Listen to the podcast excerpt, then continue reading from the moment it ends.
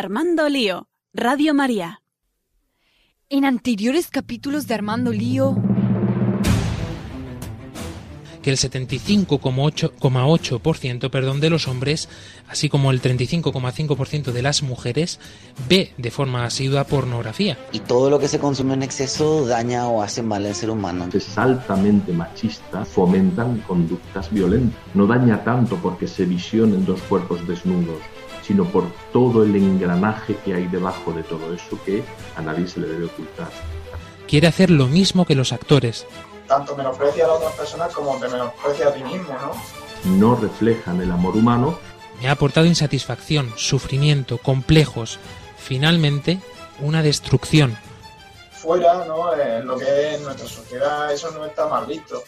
Me hacía ver a la mujer y a las relaciones sexuales como fuente exclusivamente de placer. Y crea como que una barrera que te impide ver la realidad. Porque una sexualidad saludable debe integrar lo que es el intercambio fisiológico con el intercambio afectivo, no siendo esa una sexualidad saludable. Se propician de esa manera conductas violentas que después ellos las llevan más adelante en la adolescencia a sus prácticas personales. Todo lo que puede ser violación se naturaliza, la pornografía daña y daña eh, sus efectos eh, es una sexualidad muy egoísta.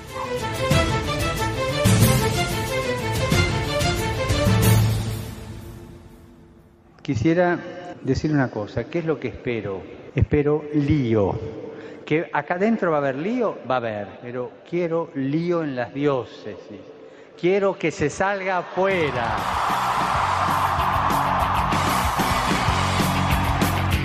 Armando Lío, con Fran Juárez desde Murcia. No puedo pelear contra algo invisible. Muy buenas noches, queridos oyentes de Radio María, seguidores de Armando Lío. Es un verdadero placer poder estar aquí con vosotros en este domingo si nos estás escuchando a través de las ondas de Radio María España, de Radio María Panamá o de Radio María Paraguay. Hoy diferente, ya no queda nada que perder.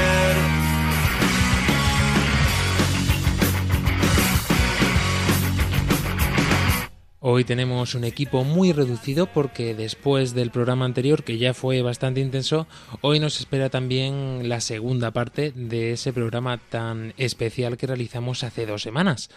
Por ello contamos con nuestra chica de redes sociales, Claudia Requena. Muy buenas noches, la tenemos pendiente de todos vosotros. Y la que no puede faltar, nuestra chica más dicharachera, María Ángeles Gallego. Muy buenas noches. Muy, muy buenas noches a ti también y a nuestros queridísimos radioliantes.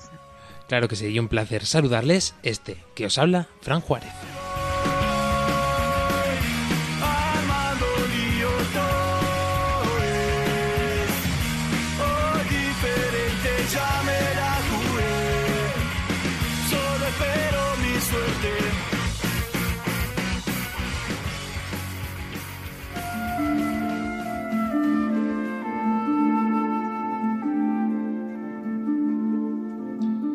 Antes de comenzar nos ponemos en las manos de la Virgen.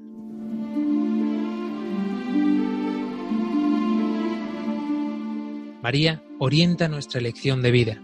Confórtanos en la hora de la prueba, para que fieles a Dios y al hombre recorramos con humilde audacia los caminos misteriosos que tienen las ondas del sonido, para llevar a la mente y al corazón del hombre el anuncio glorioso de Cristo Redentor del mundo.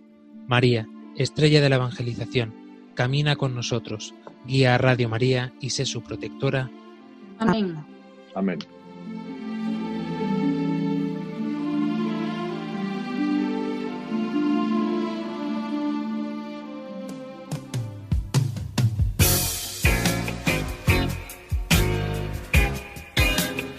Os anunciábamos hace dos semanas y también os lo recordábamos en el programa anterior que hoy vamos a continuar con esa temática que nos quedó pendiente porque no nos dio tiempo. Por eso os invitamos a participar como siempre a través de nuestras redes sociales, tanto en Facebook como en Twitter, así como en Instagram o a través de nuestro canal de YouTube a hacer las preguntas que consideréis oportunas y le damos al play de nuevo a lío porno.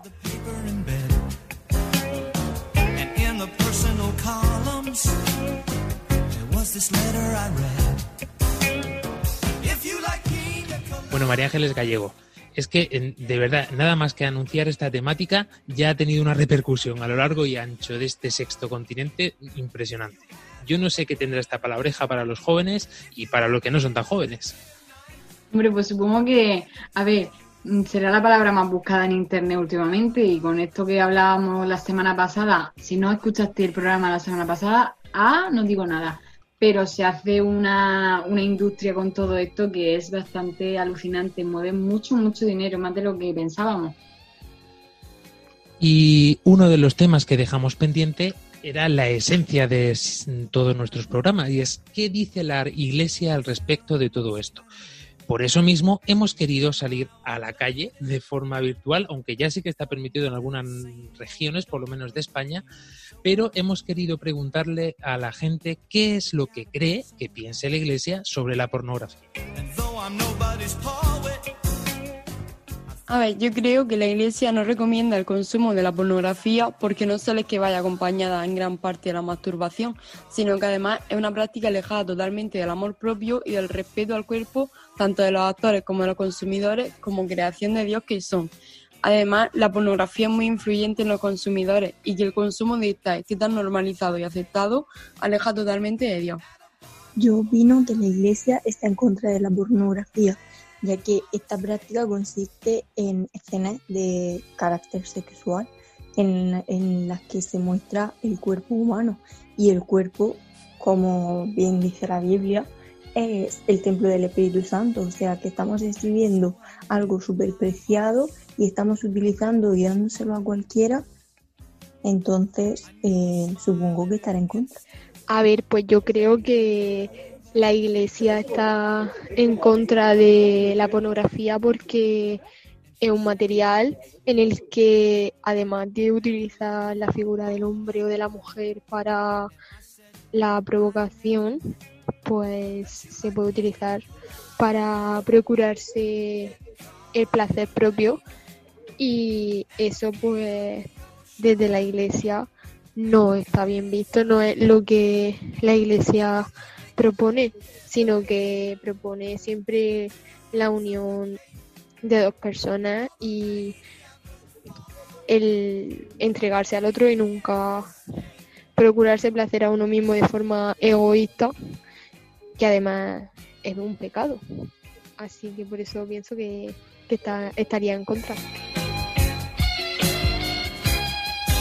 Esto es lo que nos han respondido nuestros oyentes y de igual manera que en el anterior programa necesitábamos de la presencia de un experto y agradecemos de nuevo a José Luis por habernos atendido, hoy tenemos con nosotros también a una persona que nos va a guiar, nos va a ayudar seguro muchísimo en este programa.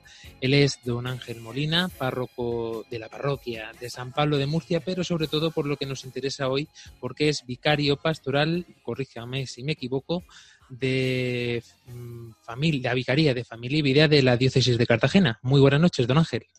Buenas noches, Fran. ¿Qué tal? Pues aquí estamos indagando en estas cuestiones y nos decían estos chicos, todos tienen claro que la Iglesia respecto a la pornografía tiene una visión negativa, por lo menos así lo han reflejado, y además indicaban con razones muy concretas el porqué de esa negatividad. Sí, bueno, la Iglesia eh, tiene una visión negativa de la pornografía, no porque sea pecado o no sea pecado, ni, sino por la visión del hombre, porque la pornografía eh, no hace justicia a, lo que es el hombre, a lo que es la mujer, a la dignidad del ser humano.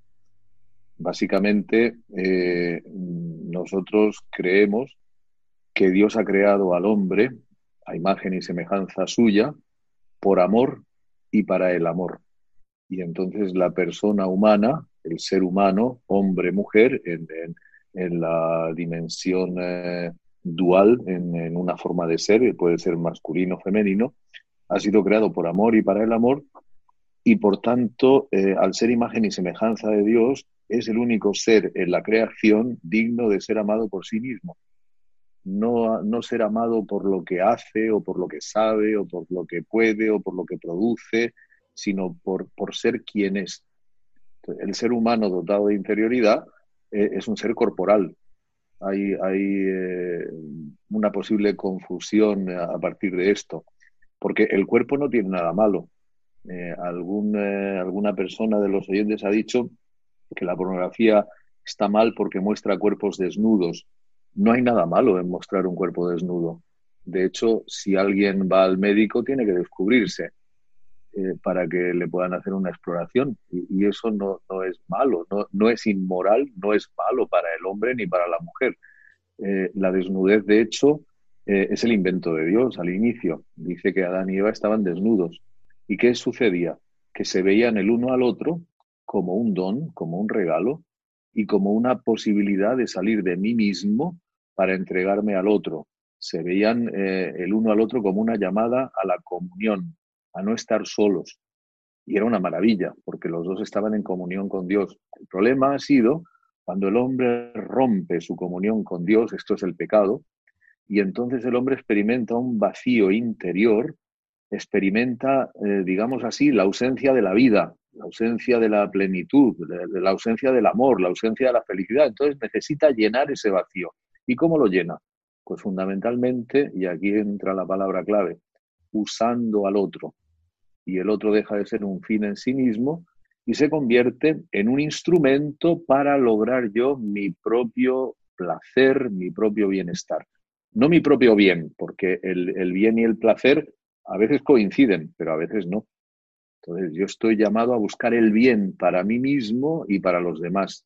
Buscar el bien para mí mismo es estupendo. Yo quiero lo bueno para mí y de lo bueno lo mejor. Y para los demás también, esto es el amor. El problema es cuando yo, buscando mi placer, mi bienestar, mi comodidad, comienzo a utilizar al otro. Y ahí viene eh, la maldad, digamos así, de, la pornografía, el, utilizar el cuerpo de otra persona como un instrumento para conseguir mis fines. Eh, claro, utilizar el cuerpo eh, es utilizar a la persona, porque el cuerpo es la persona. Muchas veces decimos, eh, yo tengo un cuerpo y mi cuerpo es mío y hago con él lo que quiero. Y, nos convence, ¿no? Y, yo pregunto algunas veces a los jóvenes, oye, esta frase, mi cuerpo es mío y hago con él lo que quiero, ¿tiene algo malo? Y muchos responden, pues que tu cuerpo no es tuyo. Digo, ah, no, entonces ¿de quién es tu cuerpo? Pues de Dios. Digo, pues entonces será Dios el que tiene que ducharte todos los días y, y darte de comer, vestirte, ¿no? O te vistes tú. O, hombre, hombre, eh, no, no. El problema, el problema es decir, mi cuerpo es mío. Eh, ahí está, ahí está eh, el gazapo, porque no es correcto eso. Yo no puedo decir tengo un cuerpo, por tanto mi cuerpo no es mío. Yo puedo decir yo soy un cuerpo. Carol Boitigua, el Papa Juan Pablo II, lo explicaba muy bien. Decía que el cuerpo es sacramento de la persona. Yo soy mi cuerpo. Si yo no soy mi cuerpo, entonces mi cuerpo está y, yo no estoy. Yo, como, como, como el cuerpo es mío y hago con él lo que quiero, yo quedo contigo mañana en un bar, me salto la cuarentena o lo que sea y voy y te pego un bofetón, porque quiero. Y tú me dices, me has pegado un bofetón, ¿qué me has hecho? ¿Qué? Y yo te digo, no te preocupes, Fran, si se lo he pegado a tu cuerpo. Hombre, me lo has dado a mí. Digo, no, no, ha sido a tu cuerpo. Yo puedo hacer con el cuerpo lo que quiera. Ese es el problema. Yo no puedo hacer con el, puedo hacer con el cuerpo lo que quiera, evidentemente, pero cuidadín. Porque lo que yo hago con mi cuerpo no lo estoy haciendo con algo exterior a mí, con algo que yo tengo, lo estoy haciendo conmigo mismo. Y ahí está la importancia de la situación. Por eso, el cristianismo podemos decir que es la religión del cuerpo, es la religión de la carne, porque Cristo se ha hecho carne. Y para nosotros la carne, el cuerpo, es algo, es algo fantástico, es algo fundamental y es el sacramento de la persona. para eso ha venido Cristo, para redimirnos, redimir también nuestra carne, nuestro cuerpo y poder devolvernos la visión originaria del otro y poder ver al otro como una persona, no como un cuerpo eh, impersonal, sino como un ser dotado de interioridad, dotado de razón y de voluntad, y un ser espiritual llamado a la vida eterna. Perfecto resumen que nos acabas de hacer, Ángel, eh, respecto a estas tres dimensiones que entraremos un poquito ya a terminar de definir porque ya las comenzamos hace dos programas, pero es importante, creo yo, que nos percatemos también y nos demos cuenta de este asunto que hablábamos hace dos programas, porque veíamos un poco las consecuencias sin salirnos de esta temática de la pornografía, porque veíamos las consecuencias a nivel físico, incluso a nivel neuronal, a nivel psicológico, a nivel psíquico, también con esta psiquiatra que nos echó una mano también desde Paraguay. Y hoy queríamos adentrarnos y profundizar eh, de tu mano, por supuesto, en las consecuencias espirituales, porque si bien nos estabas diciendo que el ser humano eh, entran en juego estas tres dimensiones y en comunión deben estar, este ser físico, ser mental, por decirlo de alguna forma, y ser espiritual, ¿qué consecuencias espirituales tiene el hecho de consumir pornografía en sí mismo en el hombre? Mira, eh, estas tres dimensiones a las que tú te refieres, está la dimensión física, que es el, eh, digamos que el ser humano, que siempre se ha definido como alma y espíritu, una, unidad sustancial que no puede ser separada, no, es que somos dos cosas pegadas, sino que, es una unidad, es uno el ser humano, no, se puede separar el, alma y el cuerpo. Pero hay una, forma de entender al hombre nueva que, parte precisamente de la filosofía de Carol Wittigua y luego de San Juan Pablo II, que es eh, entender eh, los dinamismos, el hombre, el ser humano como ser dinámico, que se mueve, estamos siempre en movimiento y, nos hacemos, ¿eh? nos hacemos a nosotros mismos a través de nuestros actos. mis actos me configuran. tú, el día que te cases, haces, haces el matrimonio y le dices a una mujer yo te recibo y ella te recibe y me entrego a ti, te conviertes en esposo. Comienzas a ser algo que no eras antes, alguien que no eras antes. Y el día que tienes un hijo, te conviertes en padre. Los actos nos configuran, nos van haciendo. Es muy importante esto, ¿no? Entonces, el, hombre es un ser dinámico. Yo soy el mismo de hace 45 eh, años. Lo que pasa es que hace 45 años era joven y guapillo. Y ahora soy mayor y feo, ¿no? pero soy el mismo. Y sin embargo, he cambiado. Pues esta dinámica es lo que podemos llamar los dinamismos, el dinamismo físico, cuerpo, eh, neuronas, sistema nervioso, hormonal, etcétera, etcétera. Luego un dinamismo un poco más profundo, si quieres, que sería el dinamismo em, emocional, afectivo, psicológico, sentimientos, eh, miedo, ira, alegría, eh, afecto, todo este mundo, ¿no? Y luego otro dinamismo más profundo que podemos llamar el dinamismo espiritual, que es el, el, dinamismo superior, donde reside, podemos decir, la razón y la voluntad. Esto, esto es importantísimo porque si entendemos esto y dentro de la unidad que es el hombre, claro, cualquier cosa que me sucede en el dinamismo físico me influye en el dinamismo psicológico, emocional. Yo tengo un dolor de muelas, se me pone mal humor, por ejemplo. O, de otra manera, tengo un problema psicológico, un problema afectivo, un problema, tengo un, problema de estrés, por ejemplo, y eso ayuda a que se me produzca una úlcera duodenal eh, que, es física en el duodeno, o me salga un eczema en, la palma de la mano. Eh, eh, influyen los dos. Entonces, ¿en qué consiste la integridad del hombre, el equilibrio? En que estos dinamismos estén equilibrados, estén como un engranaje que funciona bien, de modo que el dinamismo físico está sometido junto con el dinamismo emocional afectivo al dinamismo espiritual, a la razón y la voluntad. Y la razón y la voluntad son las que presiden la vida del hombre. De modo que entonces mis impulsos en este tema de, la pornografía que, estáis tratando, tema de la sexualidad, entraría la virtud de la castidad, que muchos piensan que la castidad es un horror, es una negación, es una represión. No, no, es todo lo contrario. Porque si amar significa donarse, necesito ser dueño de mí mismo para donarme. Tú imagínate que yo me rijo por mis impulsos, por lo que me apetece. Si cada vez que veo pasar una señora que está bien por la calle tengo que saltar encima de ella, eh, ¿qué, sería esto? Sería todo impulsos. O por los sentimientos. No, es que ahora estoy casado, pero ya no siento nada por mi esposa. Hombre, es normal, lo decía el Papa Francisco no hace mucho. Cuando dos se casan, se prometen amor para siempre, para toda la vida pero no pueden prometerse que los sentimientos van a durar para toda la vida, porque los sentimientos cambian. Entonces, me muevo por sentimientos y hoy estoy muy contento y al rato siguiente estoy deprimido y luego estoy alegre y luego estoy no sé qué. Y luego me apetece estar contigo y luego no me apetece. Y luego, sería una locura. Y de hecho es una locura la vida de muchas personas por esto. Hay un dinamismo más eh, profundo o superior donde está la razón y la voluntad. La razón que me permite encontrar lo bueno y la voluntad que me, me encamina, ¿eh? digamos, hacia la realización de ese bien, de lo bueno. Si ese dinamismo preside los otros dinamismos, entonces estoy integrado y hago el bien que tengo que hacer. No hago lo que me apetece, o sí hago lo que me apetece, porque si la razón y me dice que lo que me apetece ahora mismo es lo bueno, me apetece comer, tengo hambre y he de comer, pues como. ¿Me apetece comer? Pues no es momento de comer o como tengo colesterol, pues no debo comer este alimento determinado y entonces no como. O me tengo que comer todo lo que me apetece. Y en el ámbito de la sexualidad tengo que hacer todo lo que me apetece. O en el ámbito del amor. ¿El amor depende del sentimiento o depende de la voluntad? Pues mira, depende de la voluntad. Por eso puede un chico decir, te recibo a ti, encarna y me entrego a ti. Porque quiero, porque soy libre. Pero para eso tengo que ser libre. ¿Y, qué, y en qué consiste la libertad?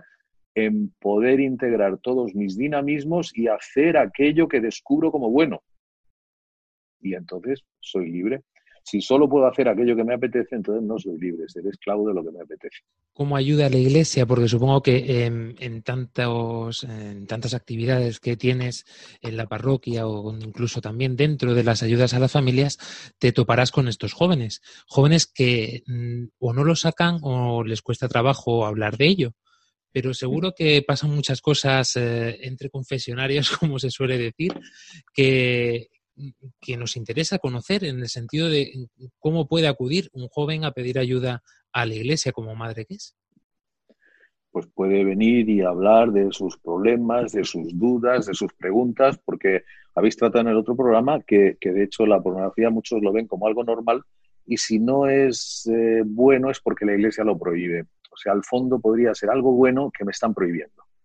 Eh, muchas veces eh, se puede entender así el pecado, de modo que, que Dios es un Dios eh, aguafiestas, enemigo del hombre, que no quiere que el hombre se realice. Bueno, esto está la raíz del pecado original, es Adán y Eva, que, que dicen, viene la serpiente, dice, ¿cómo que Dios te ha dicho que no comas del árbol? Dice, no, es que si como de ese árbol me muero, ese árbol es, malo, es malo para mí me va a suponer la muerte, dice la serpiente. ¿Qué muerte? Todo lo contrario, mira el árbol, qué bueno está, mira qué aspecto tiene. Decide tú, hombre, es que Dios me ha dicho, pero ¿qué Dios? Tú, tú decides, si a ti te parece bueno, hombre, Dios te quiere fastidiar.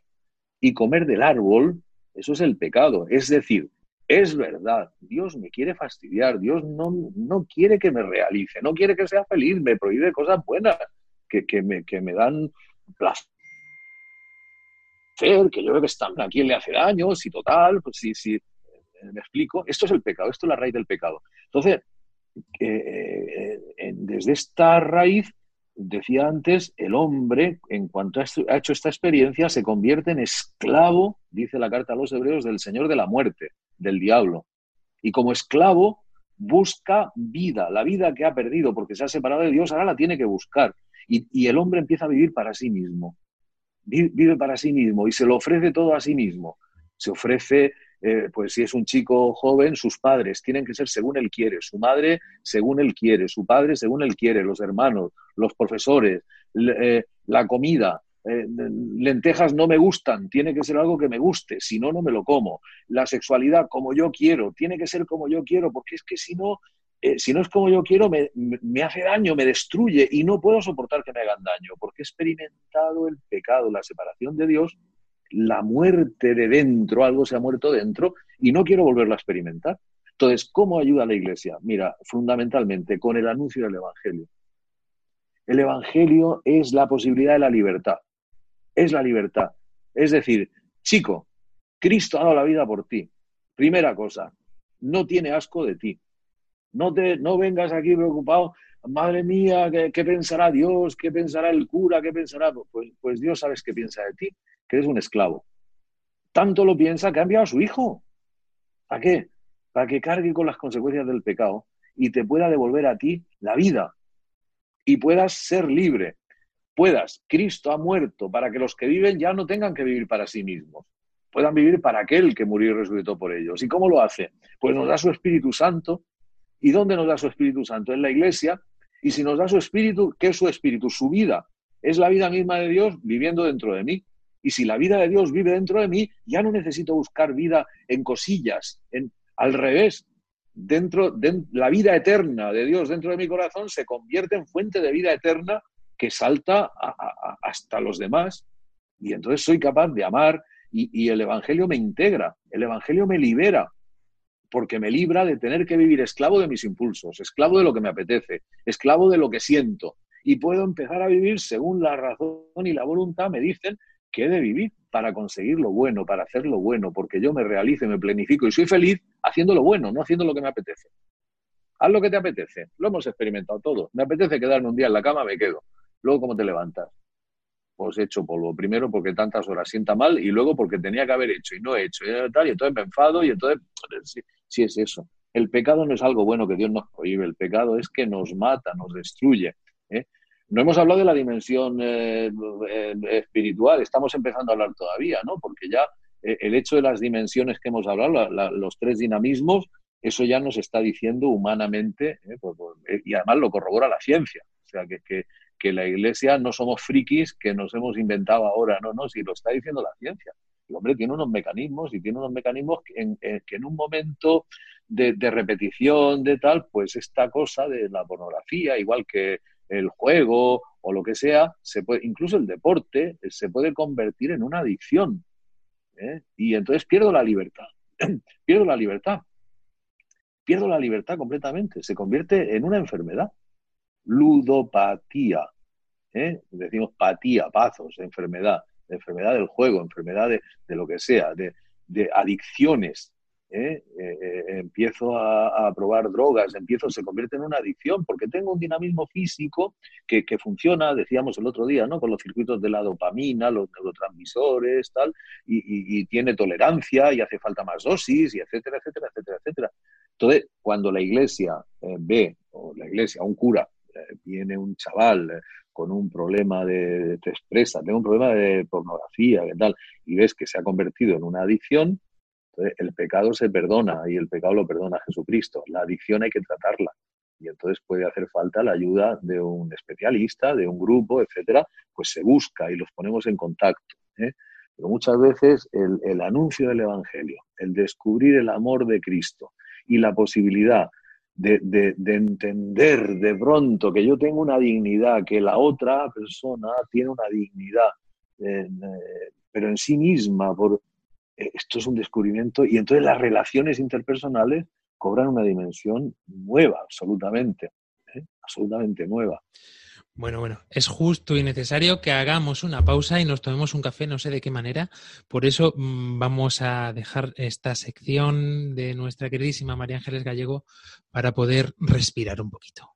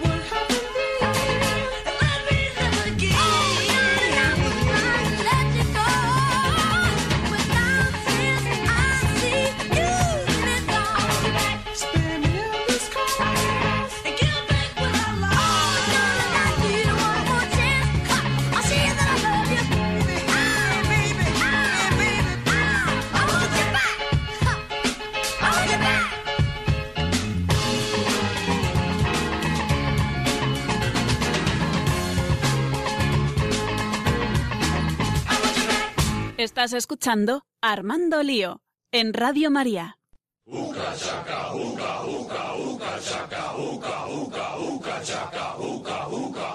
Y continuamos en este programa de Armando Lío en este domingo 17 de mayo con este hashtag tan llamativo, lío porno, que esperamos que os esté sirviendo a todos los que los estáis escuchando, tanto en España como en Paraguay como en Panamá. Eh, recordaros que estamos pendientes de todos vosotros a lo largo y ancho de la red de redes, tanto en Facebook como en Twitter, así como en Instagram. Y donde es más nos gusta, nuestro número de WhatsApp, más 34 685 25 22 55. ¿Qué piensas de este tema? Si tienes alguna cuestión que podamos resolver. Estamos atentos a todos vosotros y ya sabéis que nos encanta que participéis, sobre todo porque si no este programa pues tiene poco sentido sin vuestro feedback tan necesario.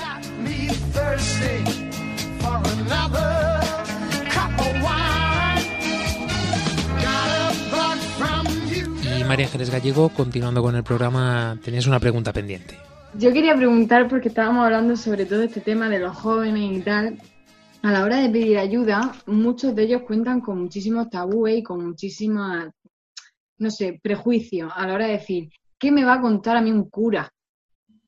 ¿Qué me va a contar a mí? Entonces, ¿cómo quitar esa versión que la gente tiene hacia los sacerdotes al hablar de todos estos temas? Porque a lo mejor han tenido malas experiencias y han dicho, pues mira, chico, que te vea un psicólogo y la han despachado así como, como ha pasado, tengo una experiencia de un amigo y dijo, pues no me has visto lo que me ha dicho el cura este confesándome, que ha salido súper escandalizado y yo digo, madre mía, señor.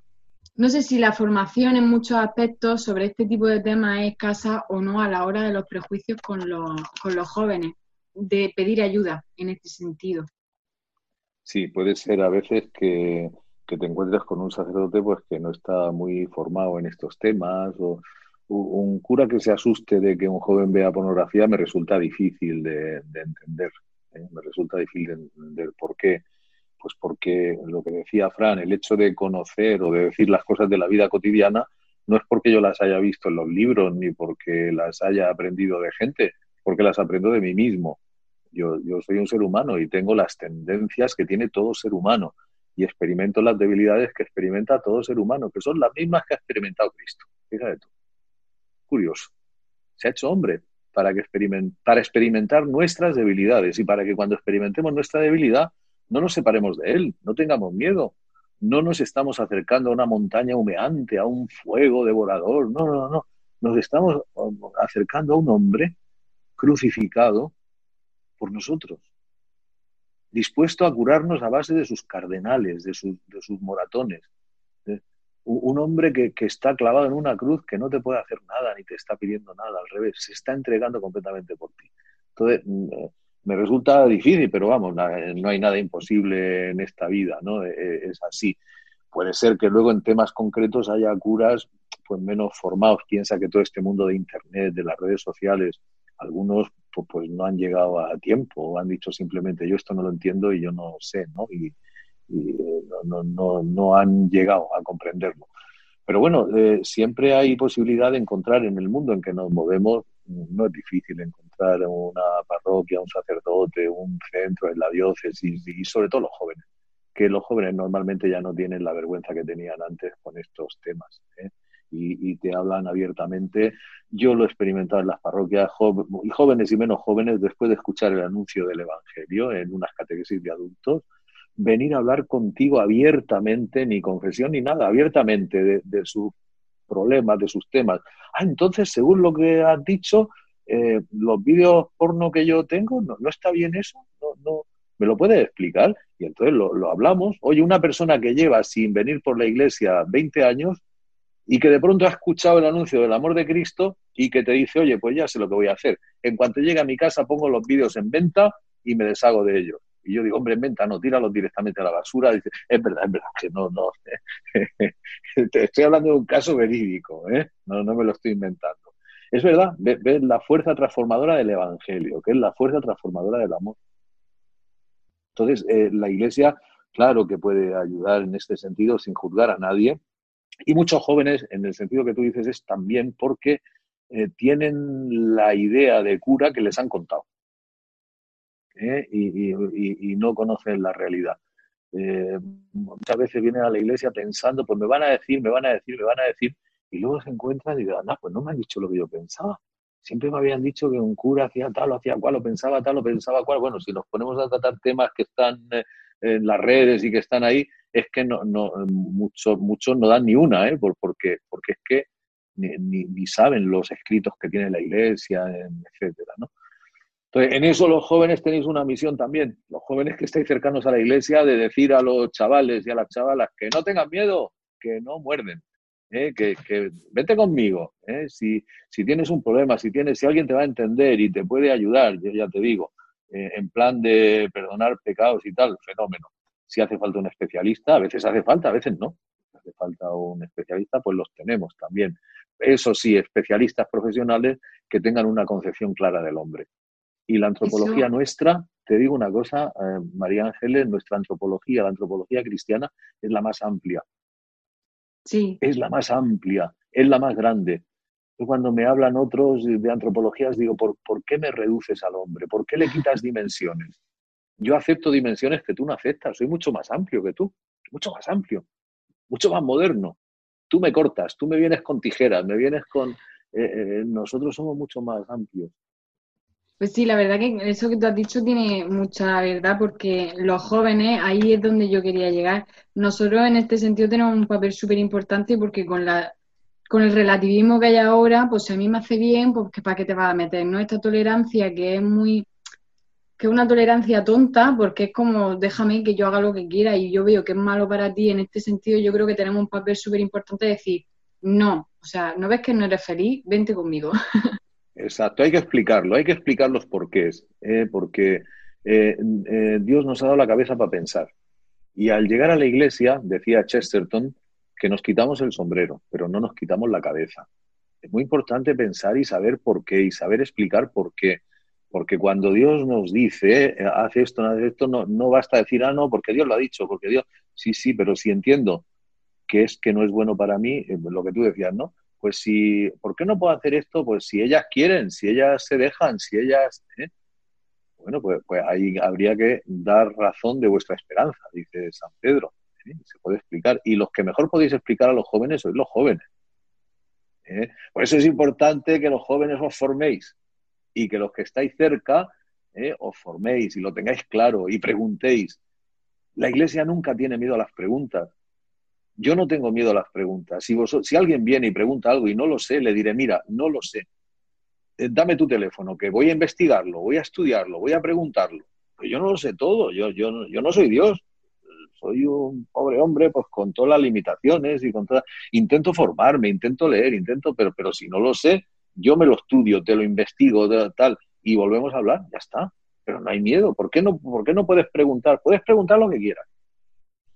Pues ya que podemos preguntar lo que queramos, vamos, no, te, lo voy a poner fácil, porque precisamente nos queda, mm, porque vamos ya consumiendo el tiempo del programa, y nos queda sobre todo eh, de forma mm, concisa eh, y clara esta parte, este, esta dimensión, este mm, apartado espiritual tan necesario dentro del hombre, y decíamos que cuál es, eh, cómo podemos realmente compenetrarlo de una forma con esas dos eh, dimensiones, no mejor dicho, dinamismos, como decías antes. Sí, bueno, los tres dinamismos y, el anuncio del Evangelio, porque mira una cosa, al final la desintegración de los dinamismos, ¿de dónde viene? Este es el problema. Que tenemos la herida, que es lo que decía antes del pecado original. El pecado provoca la desintegración de esos dinamismos. Ese, es el fruto del pecado. El pecado no es algo bueno que está prohibido, el pecado es que me desintegra.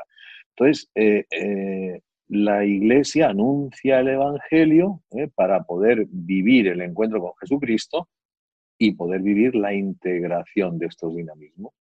Porque por, por el pecado, os decía, vivo para mí mismo. De alguna manera quedo esclavo, obligado a ofrecerme todo a mí mismo. Está si no viene alguien y me, y me libra, me, saca de esta esclavitud, pues para esto ha venido Cristo, para sacarme de la esclavitud. Este es el querigma, este es el anuncio de la buena noticia. Y cuando uno recibe la buena noticia, eh, mm, tiene que decidir. porque Dios nos ha hecho libres. ¿eh? Dios nos ha hecho libres. Dios ha inventado la libertad. No la ha inventado nadie más, ¿eh? la ha inventado Dios. Que muchos quisieran que Dios no nos hubiera hecho libres, nos hubiera hecho como autómatas y entonces todo sería un mundo maravilloso de autómatas, no de personas, no de personas libres. Por tanto, no existiría el amor, porque el amor se da en la libertad. Si no hay libertad, no hay amor. El amor que se compra con dinero, con lo que es, eso no es amor. El amor que se fuerza, cásate con una poniéndole una pistola en la cabeza. Digo, te casas conmigo, te mato. ¿Eso es amor? ¿Eh? para que se entienda rápido, para no entrar en muchas disquisiciones, ¿no? el amor tiene que ser en la libertad. Entonces, para ser libres nos ha liberado Cristo. Y, dice el Evangelio una cosa fundamental, maravillosa. Dice, la verdad os hará libres. Porque mira una cosa, el problema, ¿sabes? Al fondo, todos queremos lo bueno. Seremos débiles, seremos pecadores, pero no somos idiotas. Y entonces queremos lo bueno. El problema es, ¿qué es lo bueno? ¿Es lo que nos aparece como bueno? ¿Es lo que me parece a mí bueno? ¿Decidimos tú y yo lo que es bueno? ¿Nos ponemos a votar a ver qué es lo que es bueno? ¿O habrá algo que es bueno en sí mismo y algo que es malo en sí mismo? O sea, ¿será que comerme un, yo qué sé, una rodaja de merluza es buena, es bueno? ¿O beberme un vaso de vino es bueno y beberme un vaso de cianuro es malo? ¿Será que el vino me puede sentar bien y el cianuro me puede sentar mal? Ahí está el tema. Y entonces, ¿quién ha dicho lo que es bueno? Dios, con la ley natural. Si es que el corazón inmediatamente, cuando digo el corazón no digo el sentimiento, digo el ser profundo del hombre, conecta inmediatamente con el amor, con lo bueno, con lo bello, con lo verdadero.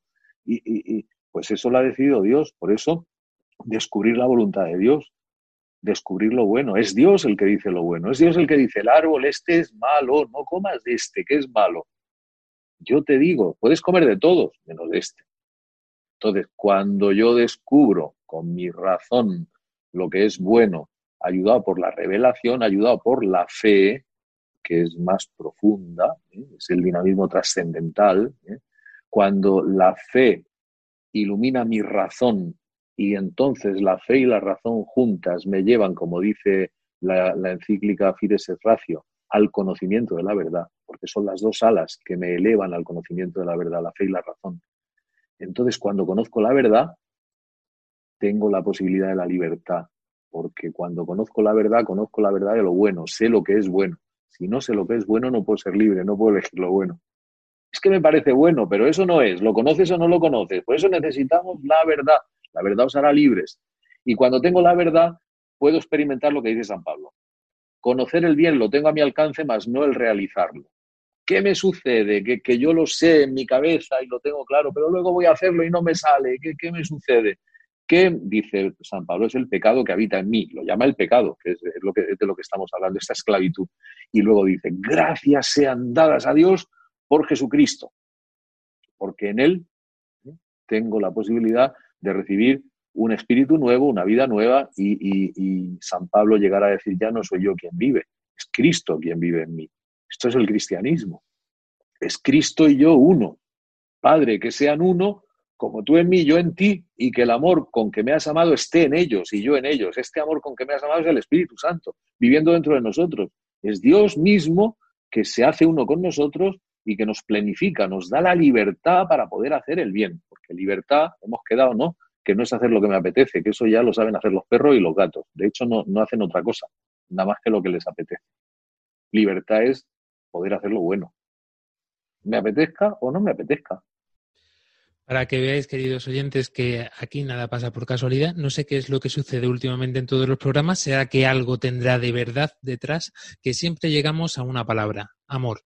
Porque si realmente conocemos este amor de que Dios nos tiene a cada uno de nosotros, podremos también compartir este amor con los demás y ser un poquito, que sea un poquito solamente imagen de Cristo en este aspecto. Pero para eso tenemos que gustarlo, tenemos que haberlo conocido de primera mano. Mm, Padre Ángel, mm, una palabra cortita que le dirías, qué mensaje le dirías a todos los jóvenes que nos estén escuchando ahora mismo, que los tengas delante. Ánimo, ánimo. El Evangelio está lleno de esa palabra. Ánimo, ánimo, no temáis, ánimo, soy yo. No tengáis miedo. Es la palabra que dijo Juan Pablo II en su primera homilía. No tengáis miedo, abrid, sí, abrid de par en par las puertas a Cristo. Luego Benedicto XVI dijo, Cristo no viene a llevarse nada tuyo, viene a darte todo. Si se lleva algo, es lo que nos sobra, son nuestros pecados, es lo que nos hace polvo. Cristo ha venido a darnos todo. Por tanto, yo diría eso, ánimo, abrir las puertas a Cristo de par en par, no tengáis miedo. Pues muchísimas gracias, don Ángel, por acompañarnos durante este programa. Esperemos que podamos tenerle en algún otro. Gracias a vosotros siempre un placer porque ya hemos compartido algún que otro programa, aunque haya sido en, otro programa, y, ha sido un, creo que estupendo, María Ángeles Gallego, poder haber concluido este programa en dos partes y, justo y justo y necesario, que era además porque no daba tiempo en el programa que hicimos el, hace dos semanas. Es verdad, yo me quedé con toda la esta de decir, ¡ah! ¿Pero qué dice la iglesia? Y menos mal que hemos tenido esta segunda parte y con este pedazo, Ángel, vamos, Molina, me ha encantado. Muchísimas gracias. Nada, oye, si os ha ayudado, estupendo, bendito sea Dios, rezad por mí. Por supuesto, lo encomendamos en nuestras oraciones, igual que seguro que nos tienes que encomendar tú a nosotros, porque si no, esto no sería sí, posible. Señor. Sí, señor. Pues adiós, un saludo, muchísimas gracias de nuevo. Buenas noches. Pues hasta aquí esta parte del programa. Antes, eh, como nos quedan unos minutitos, nos gustaría poder compartir con vosotros la experiencia de un chico que ya nos los mandó para el programa pasado y creemos que es muy interesante para todos nosotros. Así que lo escuchamos.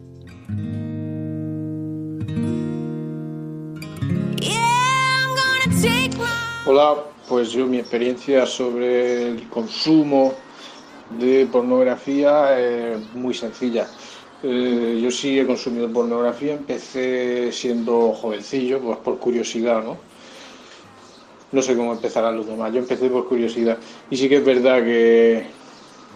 ¿Cuál ha sido mi experiencia? Pues al principio no me daba cuenta del daño que me hacía y luego conforme uno va madurando, va pasando su adolescencia, va entrando en la edad adulta, ya sí empiezo, empiezo a ver los perjuicios que está haciéndome el consumo de pornografía a nivel de las relaciones, mis relaciones con los demás. Eso fue lo primero que percibí, mis relaciones con los amigos, mis relaciones con la familia, mis relaciones afectivas con, con, con otras mujeres, cómo te convierte, me hablo en primera persona, cómo eso me fue convirtiendo en un monstruo, en un agujero negro que todo lo absorbe y donde todo, todos están en función de mí, porque claro, tienes un hábito creado de usar de otras personas, que en este caso son los actores pornográficos,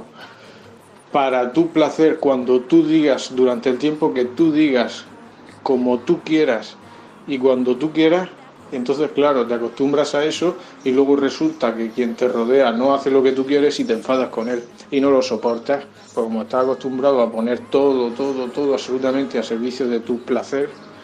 Entonces lo primero que yo eh, descubrí fue lo que pesaba sobre mis relaciones con los demás. Y luego también a nivel de estudio, te fríe los sesos.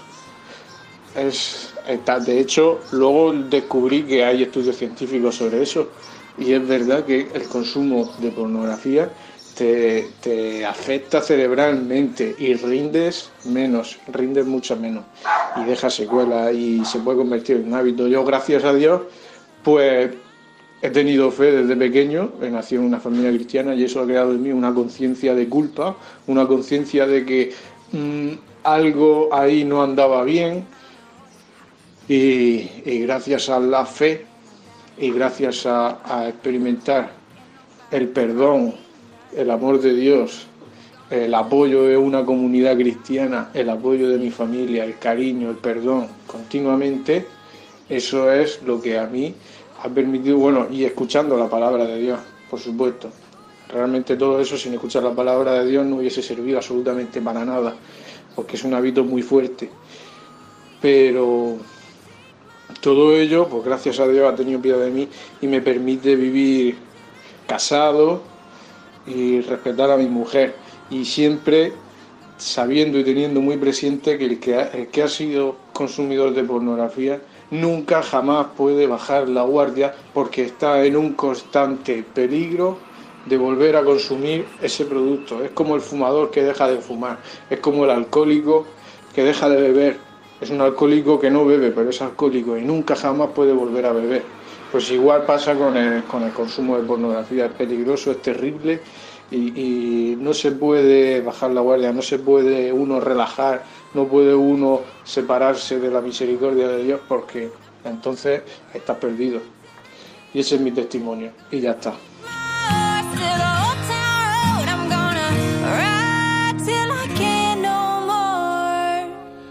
Pues sin lugar a duda, una experiencia muy llamativa y creo que en el fondo, en mayor o menor medida, en algún momento la mayoría de los jóvenes hemos pasado por una situación así, ¿no?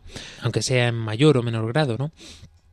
Y nada, hemos intentado poner y arrojar un poquito de luz en medio de todo este tema que llevamos tan adentro, sobre todo también en este fuero interno de los jóvenes y que muchas veces pues nos cuesta trabajo compartirlo y si lo compartimos es en medio de sornas o en grupitos con nuestros amigos sin darle muchas veces la importancia que realmente tiene. Por eso hemos querido realizar este programa que además hemos llevado a cabo en dos programas por esto, porque lo veíamos de una importancia grandiosa.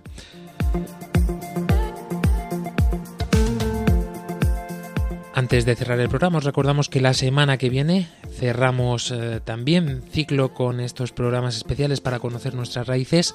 Fue el turno de Paraguay, fue el turno de Panamá y el próximo domingo será el turno de España. Será un programa Made in Spain que esperamos que os guste en el que descubramos e interioricemos también de dónde venimos, quiénes somos y a dónde vamos, ¿por qué no? En medio de toda esta situación, eh, oramos por todos los familiares de aquellas personas que lo están pasando peor en este tiempo de pandemia los tenemos muy en cuenta en nuestras oraciones. Y por supuesto elevamos al cielo una oración para que toda esta situación pues eh, pueda pasar pronto y sobre todo que nos sirva para aprender, para poder agarrarnos fuertemente a nuestra cruz y descubrir que en medio del sufrimiento también está Jesucristo.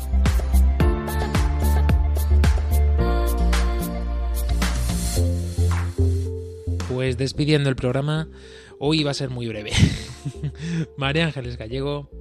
Muchas gracias chicos, muchas gracias Padre Ángel Molina, de verdad ha sido un verdadero gusto haber compartido este ratito con vosotros. Así que nada, como lo he dicho, mucho ánimo y no tengan miedo. Pues despedimos también a nuestra chica de redes sociales, Claudia Requena, que la hemos tenido con nosotros durante todo el programa.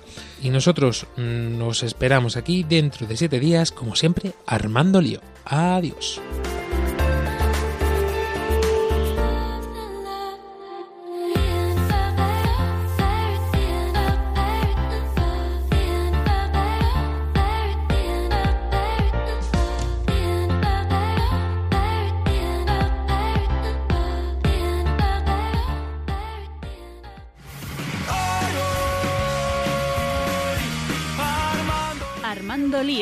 con Fran Juárez desde Murcia.